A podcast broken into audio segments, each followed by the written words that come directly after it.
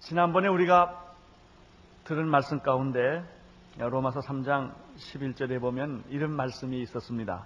의인은 없나니 하나도 없으며 깨닫는 자도 없고 하나님을 찾는 자도 없고 다 치우쳐 한 가지로 무익하게 되고 선을 행하는 자도 없나니 하나도 없도다. 특별히 이 말씀은 아, 오늘 우리 시대를 살고 있는 우리들에게 폐부를 찌르는 말씀입니다. 아, 유독 오늘 우리 사회가 얼마나 정의를 갈망하는지 모르겠습니다. 오늘 우리 사회가 얼마나 정직을 갈망하는지 모르겠습니다. 그러나 인간은 정직하지 않습니다. 인간은 정의롭지가 못합니다. 의인은 없습니다. 하나도 없습니다. 깨닫는 것 같지만 깨닫지 못하고 하나님을 찾는 것 같지만 하나님을 찾지 못합니다. 우리가 다 균형을 잡고 말하는 것 같지만 다 한쪽으로 치우쳐 있다는 것입니다. 한쪽으로 치워져 있고 유익한 것 같지만 무익하고 선을 행하는 것 같지만 알고 보면 선이 아니라는 것입니다. 이것이 인간의 자화상입니다. 죄가 드러난 사람도 죄인입니다. 죄가 드러나지 않는 사람도 하나님 앞에서는 죄인입니다. 종교적인 사람도 죄인입니다. 죄를 정지하고 있는 사람도 죄인입니다. 목사도 죄인이고 교인도 죄인입니다. 하나님 앞에서는 모든 사람이 다 죄를 범했다고 성경은 오늘 우리들에게 말씀을 하고 있습니다. 여러분, 다른 사람의 죄를 볼 때 그 죄 안에서 자기 죄를 볼 줄 알아야 합니다. 다른 사람의 허물과 실수를 볼 때 비판하는 것이 아니라 그 허물과 실수 속에 내가 있다는 사실을 우리는 볼 수 있어야 합니다. 시편 2편 1절 이하에 보면 이런 말씀이 있습니다. 어찌하여 열방이 분노하며 민족들이 허사를 경영하는 것. 세상의 군주들이 나서며 관원들이 서럽게 하여 여호와의 기름 부은 자를 대적하며 우리가 그 맨 것을 끊고 그 결박을 벗어버리자 하는도다. 하늘에 계신 자가 우수심이에요. 주께서 저희를 비웃으시로다. 이렇게 말씀하셨습니다. 하나님이 웃으신다고 말씀하셨습니다. 열방이 분노하고 민족들이 허사를 경영합니다. 많은 군왕들이 나서며 관원들이 내가 이 문제를 해결할 수 있다고 소리를 지릅니다. 하나님이 웃으신다는 것입니다.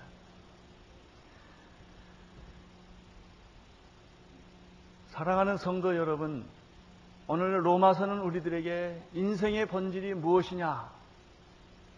내가 지금 이 시간에 무엇을 먼저 해야 되느냐? 하는 문제에 대해서 말씀하고 있습니다. 19절을 읽으시기를 바랍니다. 19절. 시작. 우리가 알거니와 무릇 율법이 말하는 것은 무엇이나 예. 율법은 하나님의 법입니다. 율법이 나타나는 것입니다. 하나님의 법이 나타났어요. 하나님의 말씀, 하나님의 법이 나타나면 우리가 하나님을 깨닫게 될 것 같은데 하나님이 안 보입니다. 참 이상합니다. 하나님의 말씀을 그 율법을 그 증거를 그 교훈을 그 계명을 받으면 우리가 하나님을 더 잘 믿고 더 착하고 의로운 사람이 돼야 될 텐데 그렇지 않다는 것입니다. 하나님의 말씀이 나타나면 하나님이 보이지 않고 내 죄가 보이는 거예요. 내 죄가 너무 크기 때문에 내 안에 숨겨져 있는 모든 죄들이 옛날에는 죄라고 생각하지 않았던 것들이 다 드러나게 되는 것입니다. 그것이 율법입니다. 이 율법이 나타나면 하나님의 법이 나타나면 첫째 우리는 할 말을 잃어버립니다. 19절을 보시면 모든 입을 막고 이렇게 되어 있습니다. 율법 아래 있는 자들에게 말하는 것이니 이는 모든 입을 막고 하나님의 말씀이 나타나면 입을 열 수가 없어요. 하나님의 말씀이 나타나기 전에는 할 말이 많아요. 내가 잘난 것 같고, 내 판단이 옳은 것 같습니다. 그런데 그 말씀이 전해지면, 나타나면, 입이 열 개라도, 우리나라 속담이 그런 게 입이 열 개라도 뭐라 그래? 할 말이 없다는 말이 있어. 그래요. 우리는 입이 열 개라도 할 말이 없습니다. 또 한 가지 율법이 나타나면 이 세상에 숨겨진 모든 죄악들이 다 드러나게 되는 것입니다. 19절 마지막에 보면은 모든 입을 막고 온 세상으로 하나님의 심판 아래 있게 하려 함이라 이렇게 되어 있습니다. 사랑하는 성도 여러분, 하나님의 말씀 앞에는 율법 앞에는 어떤 죄도 용납되지 않고 어떤 변명이나 궤변도 통하지를 않습니다. 지식인들은 궤변을 늘어놓는 기술이 있습니다. 하나님도 속을 줄 압니다. 하나님도 자기의 궤변에 하나님도 넘어갈 줄로 사람들은 생각을 합니다. 그러나 그렇지 않습니다. 어떤 거짓말도 더 이상 용납되지 않습니다. 의인이 나타나면 죄인들이 들통이 납니다. 진짜가 나타나면 가짜들이 판치다가 꼬리를 감추는 것입니다. 진리가 나타나면 모든 거짓들은 사라지게 되는 것입니다.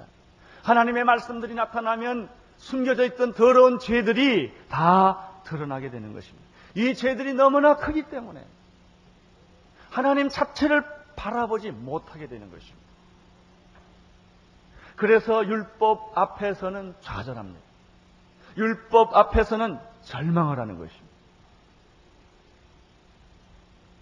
여러분, 이 율법에서부터 우리는 절망과 좌절을 느끼게 되는 것인데, 이 절망과 좌절감, 이 엄청난 인간의 뿌리 깊은 이 죄들을 인간은 어떻게 극복할 수가 있을까요? 20절을 먼저 보겠습니다. 20절 시작. 그러므로 율법의 행위로는 그의 앞에 의롭다 하심을 얻을 육체가 없나니 율법으로는 죄를 깨닫으며 여러분 우리가 구원을 받기 위하여 하나님께 가기 위하여 먼저 깨달아야 될 첫 번째 일은 율법의 행위로는 그 앞에 의롭다 함을 얻을 육체가 없다는 것입니다. 여러분, 구원은 내 안에 있지 않습니다. 구원은 내 밖에 있는 것입니다. 내 힘으로 의롭다 할 수가 없습니다. 선을 행할 수 없습니다. 사랑을 행할 수가 없습니다. 여러분, 우리들의 문제는 내가 할 수 있다고 생각하는 데서부터 갈등이 있는 거예요. 가정도 내가 끌어갈 수 있다고 생각을 하는 거예요. 아내 정도는, 애들 정도는 내가 얼마든지 다 행복하게 만들 수 있다고 착각을 하는 거예요. 그러나 그렇게 안 됩니다. 그렇게 간단하지가 않다는 것입니다. 하면 할수록 벽을 느끼는 것이에요. 노력하면 노력할수록 좌절감을 느끼는 것입니다. 이것이 바로 우리가 생각하는 구원의 좌절감이에요. 여러분, 대부분의 많은 그리스도인들이 구원의 좌절감을 느끼고 살아요. 구원받았으면 모든 게 다 해결될 줄 알았는데 실제로 그 구원은 목마르고 좌절감을 준다는 것입니다. 왜 그렇습니까? 그것은 하나님이 주신 구원이 아니라 내가 만든 구원이기 때문에 그런 것입니다. 하나님이 베풀어 주신 구원을 내가 받는 것이 아니라 내가 노력하고 내가 선행을 행하고 내가 찬송하고 내가 기도하고 내가 전도해서 얻으려는 구원이기 때문에 비슷하지만은 내 영혼에 평화를 주지 않는다는 것입니다. 20절을 다시 한번 보겠습니다. 시작. 그러므로 율법의 행위로는 그 앞에 의롭다 하심을 얻을 역체가 없나니 율법으로는 죄를 깨달음이다. 율법 앞에 서면 설수록 죄가 더 드러납니다. 우리는 이 죄를 치워버리고 싶어요. 그래서 여러 가지 선한 행위를 합니다. 구제를 합니다. 헌금을 합니다. 교회 생활을 합니다. 여러분, 여기에 가장 속기 쉬운 것이 종교적 생활이에요. 내가 구원받기 위하여, 내 죄 문제를 해결하기 위하여,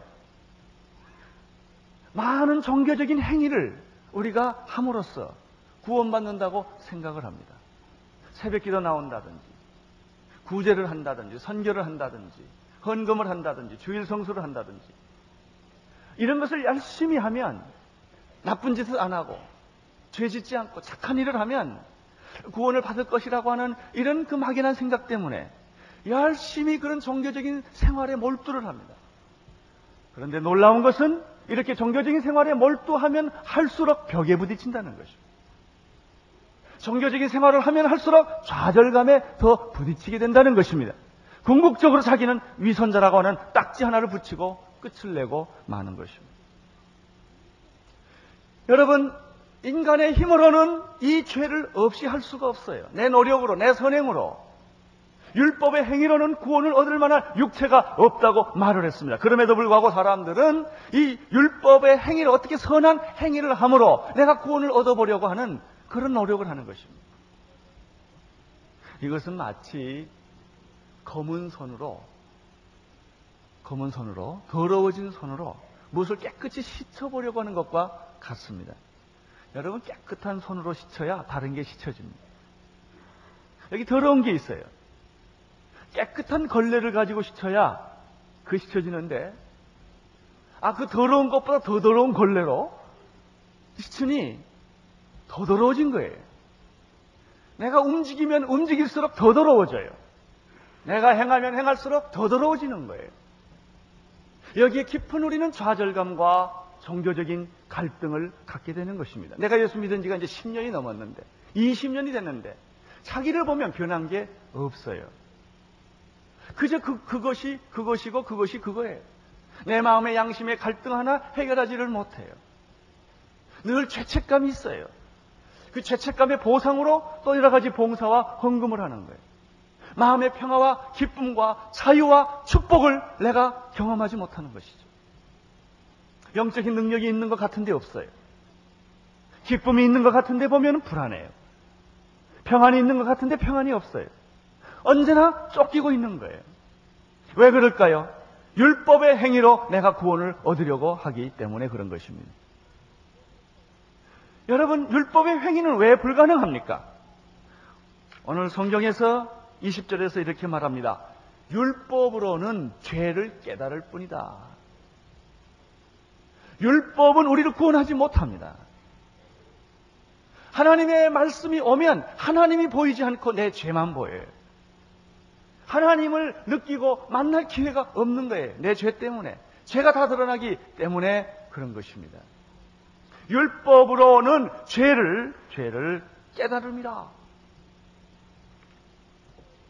사람은 죄를 지은 인간은 율법의 요구를 이룰 능력이 없습니다. 사람은 본질적으로 사랑할 능력이 없습니다.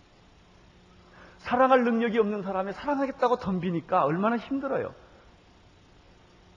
여러분, 사랑할 능력이 없는 사람이 사랑할 수 있다고 말하면 안 돼요. 어떻게 해야 됩니까? 나는 사랑할 능력이 없다고 고백하는 게 사랑이에요.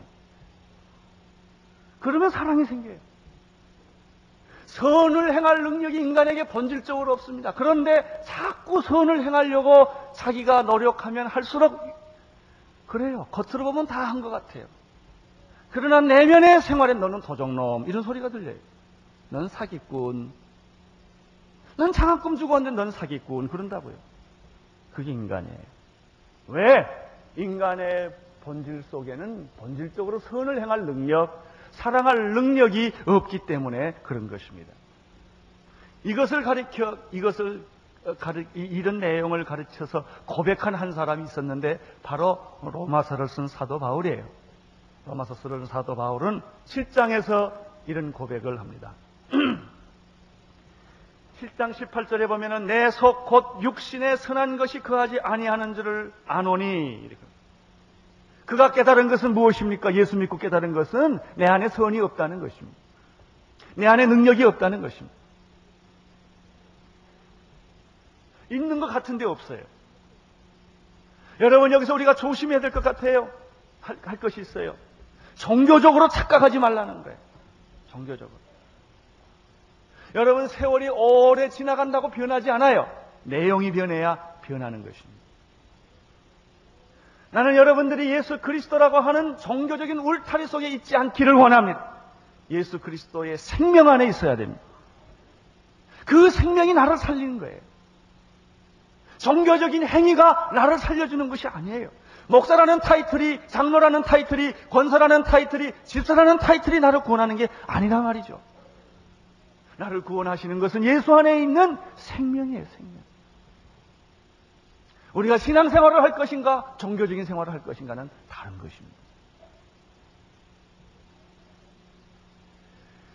선을 행하고 싶은 원함은 내가 있으나 선이 없구나. 이 고백에서부터 진정한 선이 나옵니다. 사랑할 마음은 있는데 사랑할 능력이 내게 없구나. 하나님 내게 사랑할 능력을 주십시오. 이때 하나님의 사랑이 나타나기 시작하는 것입니다. 사도 바울은 로마서 7장 24절에서 다음과 같은 절규를 했습니다. 오라 나는 권고한 사람이로다. 이 사망의 몸에서 누가 나를 건져내랴. 여러분 세상 살다 보면 누가 제일 꼴보기 싫어요? 이런 사람이 나는 꼴보기 싫어요. 가장 완벽한 척하는 사람. 이 사람은 실수하면 안 돼. 잘못해서도 안 돼요. 분명히 이 사람은 실수가 없어요. 완벽해요. 항상 웃어요. 나는 그 사람 보면 기절할 것 같아. 그런 사람 만나. 말해보면 절대 이 사람은 잘못이 있으면 안 돼요. 그래요? 정말 그렇습니까? 아니에요. 쇼하고 있는 거예요. 기가 막히게 쇼하고 있는 거예요. 인간은 그렇지 않아요. 여러분 성자란 게 어디 있어요? 성. 예수님 외에 성자가 어디 있어요? 다 인간은 죄인입니다. 다 갈등을 하고 두 세계 사이에서 머뭇거리는 것이 인간의 본질이요. 오라 나는 권고한 사람이로다. 내 이 괴로움에서, 이 갈등에서, 이 고민에서 누가 나를 건져낼 수가 있겠는가? 여러분 신앙생활은 이것을 정직하게 고백하는 데서부터 신앙이 시작돼요. 우리는 이미 다 구원을 받았죠. 다 성령을 체험한 사람들이. 그렇다고 우리가 다 완벽하고 다 완성된 사람들입니까? 그렇지 않다는 거예요. 내가 할 수 있는 건 아무것도 없는 거예요. 전도를 여러분이 해요? 아니에요. 주님이 하시는 거예요. 사랑을 여러분이 해요? 아니에요. 주님이 하시는 거예요. 여러분들이 오늘 교회 할 때 헌금하셨죠? 여러분이 헌금했었어요? 그래요. 여러분이 헌금한 사람은 갈등이 있어요. 하나님이 헌금할 마음을 주시니까 하는 거예요. 그것이 신앙이에요. 내가 한다고 말했을 때는 자랑밖에 없어요. 오만하고 교만한 거예요. 나는 할 능력이 없지만 하나님이 하게 하셨다고 말할 때는 눈물이 있고 감격이 있고 감사가 있어요. 이런 사람은 남 비판 안 합니다. 내가 할 수 있다는 사람은 남을 비판해요. 나보다 못한 사람을 얕보기 쉽다고요.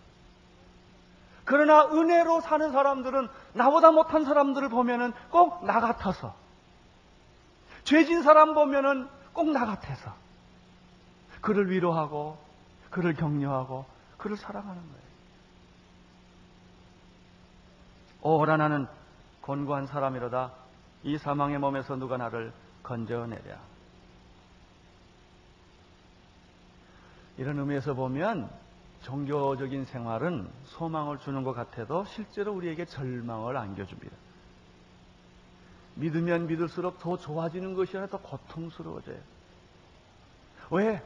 예수의 생명으로 가지 않고 제도로 가기 때문에, 방법으로 가기 때문에, 형식으로 가기 때문에, 그리고 그 제도와 형식과 방법, 십계명을 잘 지키는 외형적인 모습을 함으로써 자기는 예수 잘 믿고 신앙생활 잘하고 하나님께 합격받은 사람이라고 착각하고 때문에 오히려 종교적인 심각한 정신질환을 앓게 되는 것입니다. 여러분 이상하게도요 예수 믿는 사람 가운데도 정신질환자가 참 많다는 거예요. 구원받으면 없어야 될 거 아니에요? 근데 너무나 많은 예수 믿는 사람 가운데 죄책감에 시달리는 사람이 너무 많고요. 내적 치유가 필요한 사람이 너무 많습니다. 아주 그럴듯한 사람들 가운데 너무 많아요. 울고 싶어도 울지 못해요. 자기가 완벽하니까. 회개하고 싶어도 회개가 안 돼. 자기는 구원받았으니까. 여러분, 이런 종교적인 질곡의 삶이 얼마나 고달픈지 아십니까? 여러분, 이것을 깨버리셔야 됩니다. 고백해야 합니다. 나는 무능합니다. 나는 죄인입니다. 나는 하나님의 위로와 치유와 그리고 하나님의 도우심이 필요합니다. 이렇게 날마다 날마다 그 앞에 나아갈 때 하나님은 그에게 새 생명을 주시고 거듭남을 주시고 축복을 주시고 자유를 주시고 평안함을 주세요. 그때는 부끄러움이 없어요. 창피한 것도 없어요. 자유로운 거예요. 이런 사람을 가리켜 우리는 출구 없는 벽 속에 사는 사람이라고 말합니다. 길 없는 길을 가는 사람이고 끊임없는 구도자의 절망과 허물을 느끼고 사는 사람. 너무나 많은 교인들이 생명 없는 삶을 살고 있다는 거예요. 나는 오늘 여러분들이 이 껍질을 깨고 진정으로 예수님을 만날 수 있게 되기를 축원합니다. 누가 나에게 비판을 하고 조롱하더라도 그런 것을 기꺼이 받을 만한 용기가 있게 되기를 바랍니다. 그때 예수의 생명이 여러분 안에 역사하게 되는 것입니다. 인간이라고 하는 것은 끝없는 사막에 던져진 존재와 같습니다. 처음에는 먹을 것도 있고 힘이 있을 때는 길을 찾아보려고 열심히 뜁니다. 길을 찾아봅니다. 가도 가도 끝이 없는 길입니다. 물은 떨어지고 먹을 것도 떨어지고 기력은 쇠하고 수증기는 다 증발을 하고 밤은 춥고 낮은 뜨겁고 그런데 사막에 바람만 붑니다. 가도 가도 끝이 없어요. 그것이 인생의 허무입니다. 여러분 이 사람은 어떻게 할 길이 없어요. 자기 노력으로 다 해봤어요. 되는 게 아무것도 없습니다. 인생이란 마치 어떤 계곡의 깊은 정글이나 산 속에 던져진 존재와 같아요. 한 달, 두 달을 아무리 헤매봐도 길이 보이지 않아요. 하늘도 보이지 않아요. 이 사람이 마지막으로 원하는 것은 무엇이겠습니까? 누군가 구원자가 나타났으면 좋겠다. 누군가, 누군가 어떤 사람이 나를 찾아왔으면 좋겠다.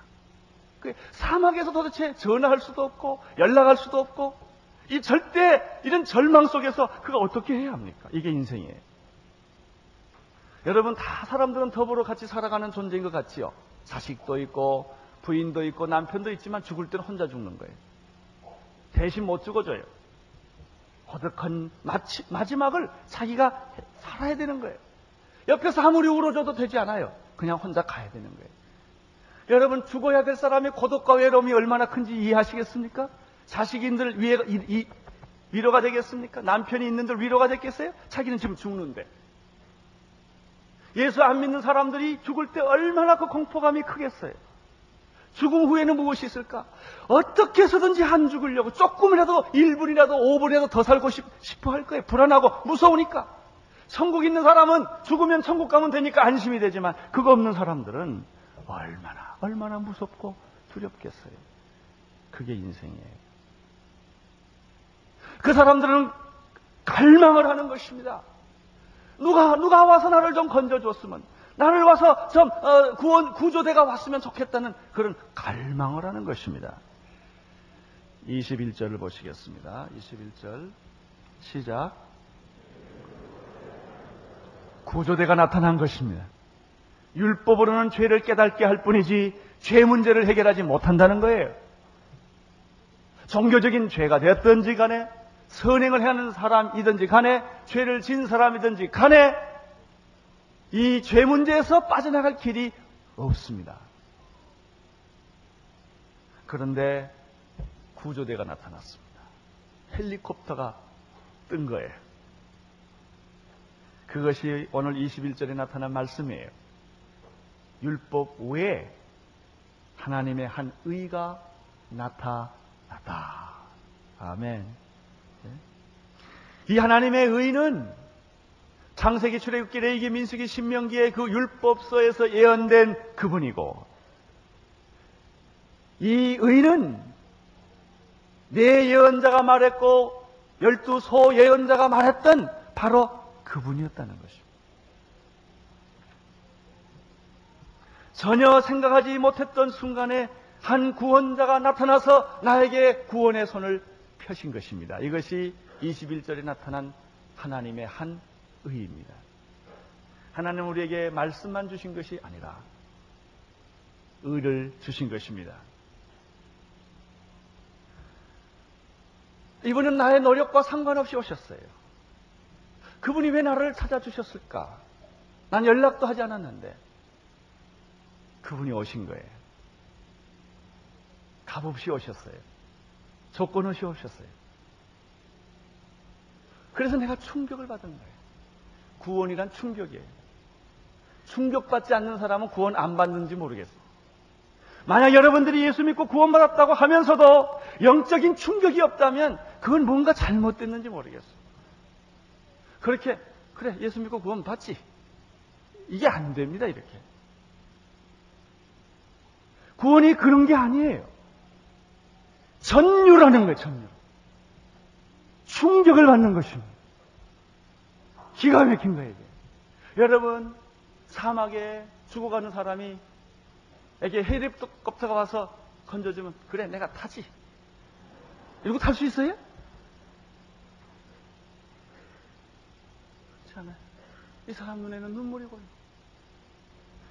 그 죽음에 대한 공포와 긴장감에서부터 자유함, 이제 살았다는 그런 그런 감탄사가 있는 거예요. 그런 감격이 있는 거예요. 이게 구원이에요. 왜 우리 신앙생활이 희미한가? 구원의 감격이 없기 때문에. 왜 우리 신앙생활에 능력이 없는가? 구원의 진실한 느낌을 갖지 못했기 때문에. 여러분, 어떻게 이 구원자가 우리에게 올 수 있습니까? 22절을 보십시오. 22절 시작. 예. 어떻게 구원이 그 구원자의 구원이 내게 임할 수 있을까? 오늘 22절에 보면은 곧 그리스도 예수를 믿음으로 말미암아 믿음으로 말미암아 여러분 구원자가 내게 찾아왔을 때 그것이 나의 구원자라고 믿어야 합니다. 그 구원자가 내게 찾아왔을 때 그 구원자라고 내가 동의하지 않으면 그 구원은 내게 아무 의미가 없어요. 어떤 배에 불이 탔습니다. 내가 타고 있는 배가 불이 탔어요. 불이 점점 점점 지금 그 배에 다 붙기 시작을 했습니다. 구원을 요청을 했습니다. 상대 쪽에서 구원선이 왔습니다. 어떻게 해야 됩니까? 뛰어 내려 그 배로 가셔야 합니다. 그래야 구원을 받습니다. 여러분들은 예수 그리스도께서 오셨을 때 그분에게로 뛰어가셔야 합니다.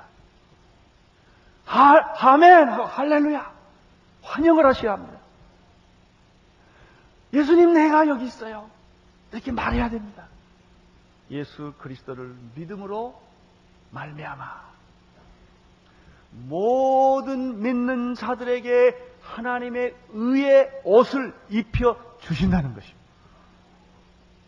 이것이 구원입니다. 우리가 구원자가 없을 때는 사막에서 이렇게 소리를 지를 거예요. 쓰러져서. 기운도 없는 그런 상황에서 하나님, 하나님 계시면 나를 좀 구원해 주세요. 나는 지금 내 자신이 나를 구원할 수가 없습니다. 나는 지금 죽게 됐습니다. 절망하게 됐습니다. 나는 지치고 이제는 얼마 몇 시간 지나지 않으면 나는 죽을 것 같습니다.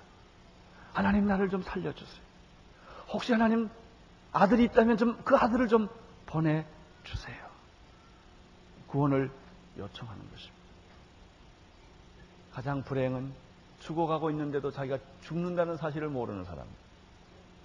구원의 요청을 안 하는 거예요. 문둥병의 특징은 자각 증세가 없다는 거 아니겠습니까?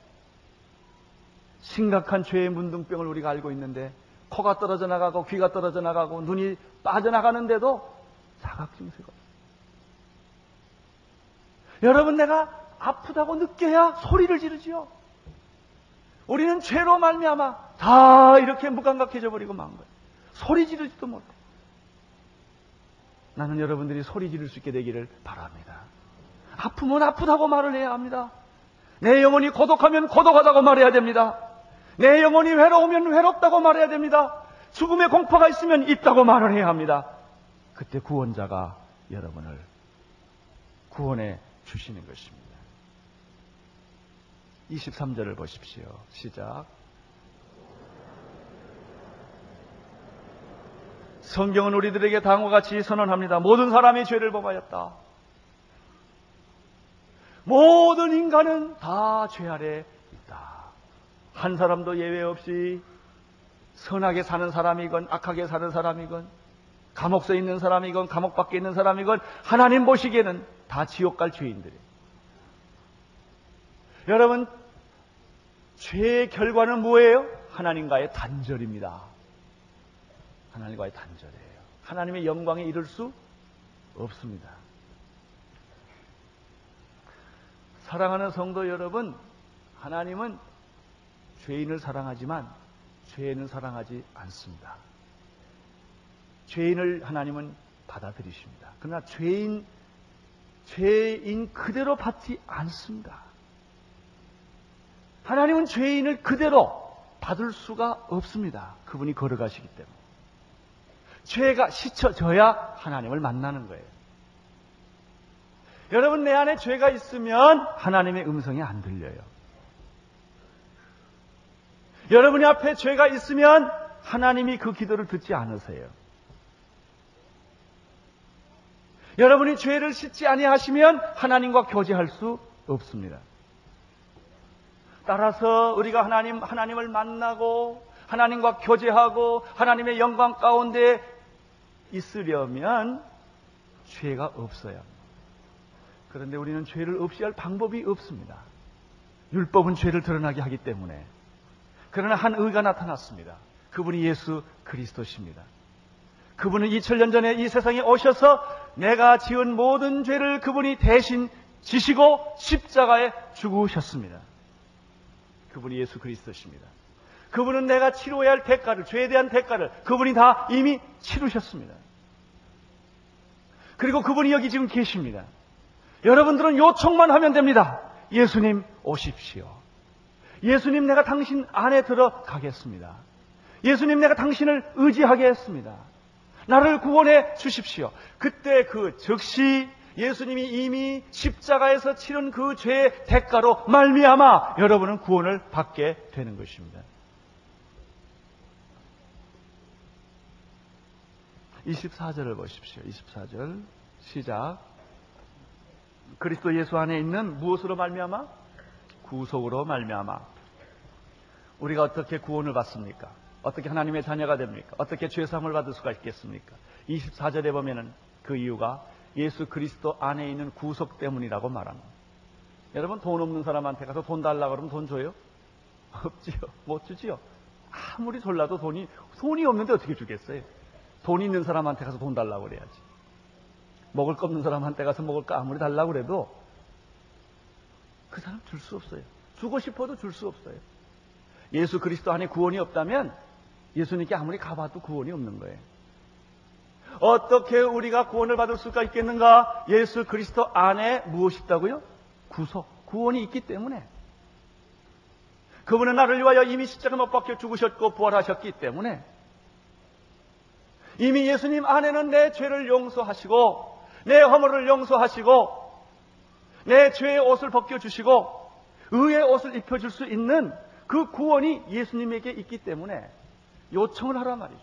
예수님께 가서 그 구원을 나에게 주십시오.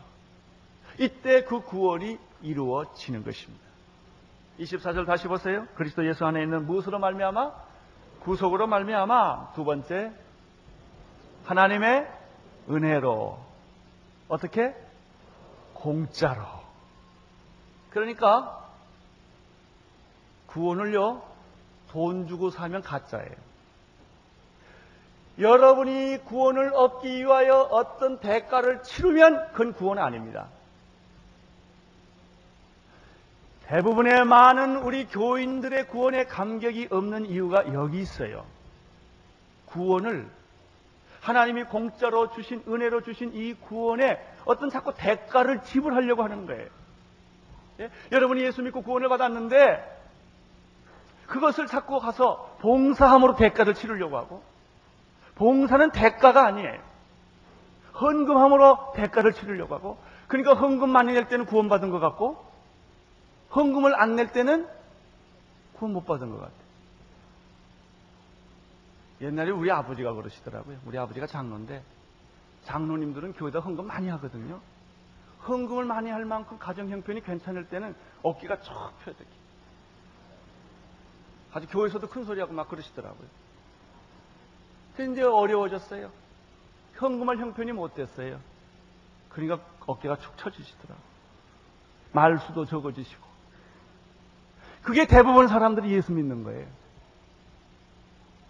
전도 많이 하면 어깨 피고, 봉사 많이 하면 어깨 피고, 그런 걸 할 형편이 못 되면 어디가 좀 이렇게 창피하게 다니고, 그건 구원 아닙니다. 여러분이 헌금을 많이 해도 구원받은 거요? 헌금을 적게 해도 구원받은 거요?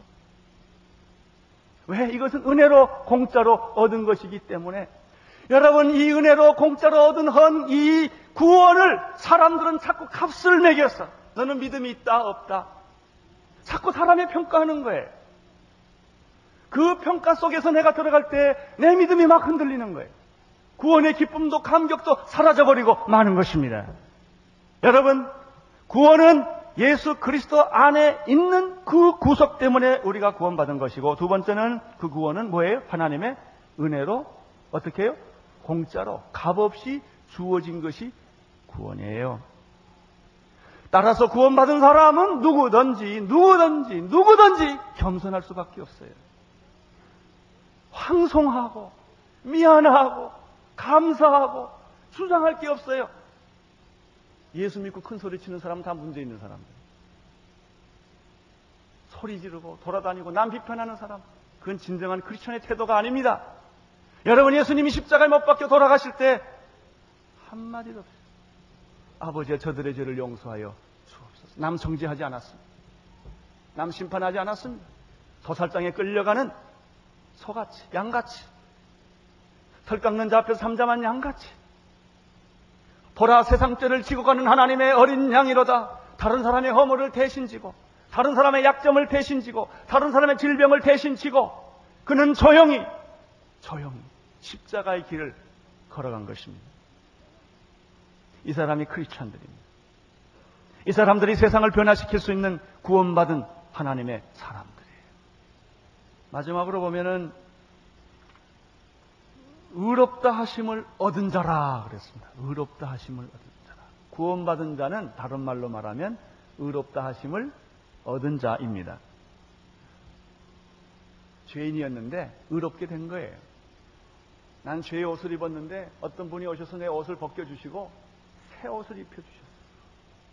새 옷을 입혀주시고 세마파 옷을 입혀주시고 내 손을 잡고 하나님 앞에 나를 인도해 준 거예요. 그래서 내가 하나님의 자녀가 된 것입니다. 누군가 나의 무거운 짐을 덜어주었고 누군가 나의 죄의 옷을 벗겨 준 것입니다. 내가 노력해서 그렇게 된 것이 아닙니다. 내가 헬리콥터를 불렀거나 구조대를 부른 것이 아니었습니다. 그런데 그분들이 오신 거예요. 할렐루야. 이것이 구원입니다. 나는 난 여러분들에게 이 구원의 축복이 흘러넘치기를 바랍니다. 구원의 감격, 구원의 이 기쁨. 오 하나님, 오 하나님, 눈물을 흘리며 어찌 하나님이 나에게 이런 축복과 특혜를 주십니까? 내 죄가 녹아졌습니다. 할렐루야. 내 죄가 녹아졌습니다. 오늘 이런 구원의 축복 속에서 능력 있게 세상에 나가서 승리하시기를 바랍니다. 기도하겠습니다. 하나님 우리에게 값없이 구, 구원을 주시고 하나님의 은혜로 이 구원을 주신 것을 인하여 감사를 드립니다. 주님 내 노력을 얻은 것이 아니기 때문에 주장할 것이 없고 내 노력을 얻은 것이 아니기 때문에 말할 것이 없습니다. 눈물을 흘리며 아버지 하나님이여 세리가 무릎을 꿇고 성전 끝에서 고개도 들지 못하고 기도하는 것처럼 오늘 우리들에게 그러한 마음을 주옵소서. 예수님의 이름으로 기도드리옵나이다. 온 세상을 위한 복음의 통로 CGM TV